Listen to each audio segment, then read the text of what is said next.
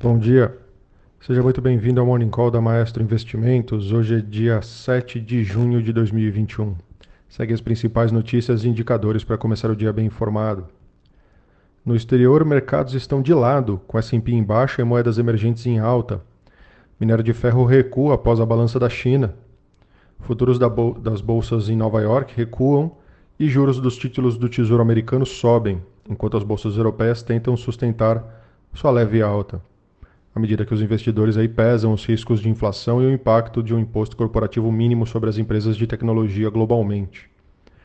Os yields dos treasuries de 10 anos subiu após a secretária do Tesouro americano, a Janet Yellen, dizer que em um ambiente de taxas de juros ligeiramente mais altas seria um ponto positivo. O petróleo WTI cai depois de subir para 70 dólares por barril, com preocupações sobre demanda de curto prazo. E o maior otimismo com o crescimento da economia aqui no Brasil, que também favorece o cenário fiscal, e embalou os recordes da Bolsa e a queda do dólar nos dias anteriores. Ainda mais pode ganhar reforço aí no Congresso essa semana com as reformas que devem ser apresentadas.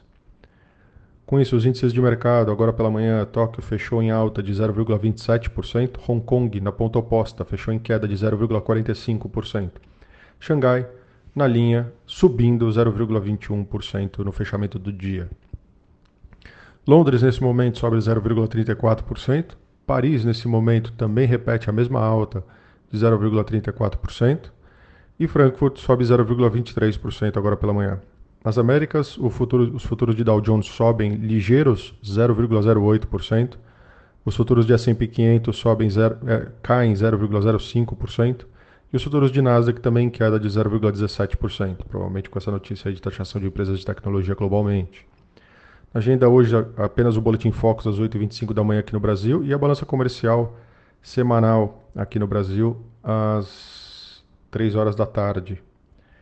No destaque internacional, a balança comercial na China tem superávit de 45,5 bilhões de dólares em maio anterior, ante a estimativa aí de 50,75 bilhões de dólares que era esperado. Tanto importação quanto exportação cresceram abaixo das estimativas. Além disso, o G7 aí anunciou no final de semana um acordo para taxar empresas multinacionais. A ideia é de ter um imposto global mínimo de 15% para as empresas. Em concessão dos Estados Unidos, companhias globais tentam ao menos 10% de margem de lucro. 20% dos lucros terão seus impostos apurados nos países em que são realizadas as vendas. Mas falta muitos detalhes, inclusive o que se definirá por grandes companhias globais. No próximo mês, o G7 busca acordo mais amplo e encontro do G20. E, por último, lá no noticiário internacional, a Janet Yellen, agora secretária do Tesouro dos Estados Unidos, disse que Biden deve continuar perseguindo seu plano de 4 trilhões de dólares, mesmo que a inflação persista no próximo ano e que gere aumento na taxa de juros. Ela ponderou que os pacotes adicionariam cerca de 400 bilhões de dólares em gastos por ano e que eventuais pressões de inflação cederiam no próximo ano. No destaque local, na Câmara, a reforma administrativa deve ser debatida por líderes, enquanto no Senado, a MP da Eletrobras pode ser votada essa semana, disse a liderança do Centrão ao Portal J. O presidente da Câmara, Arthur Lira, se reúne com líderes da Câmara nessa semana para discutir a tramitação dessa matéria. Lira anunciou na quarta passada o ato da criação da Comissão Especial de Reforma, já aprovada na CCJ.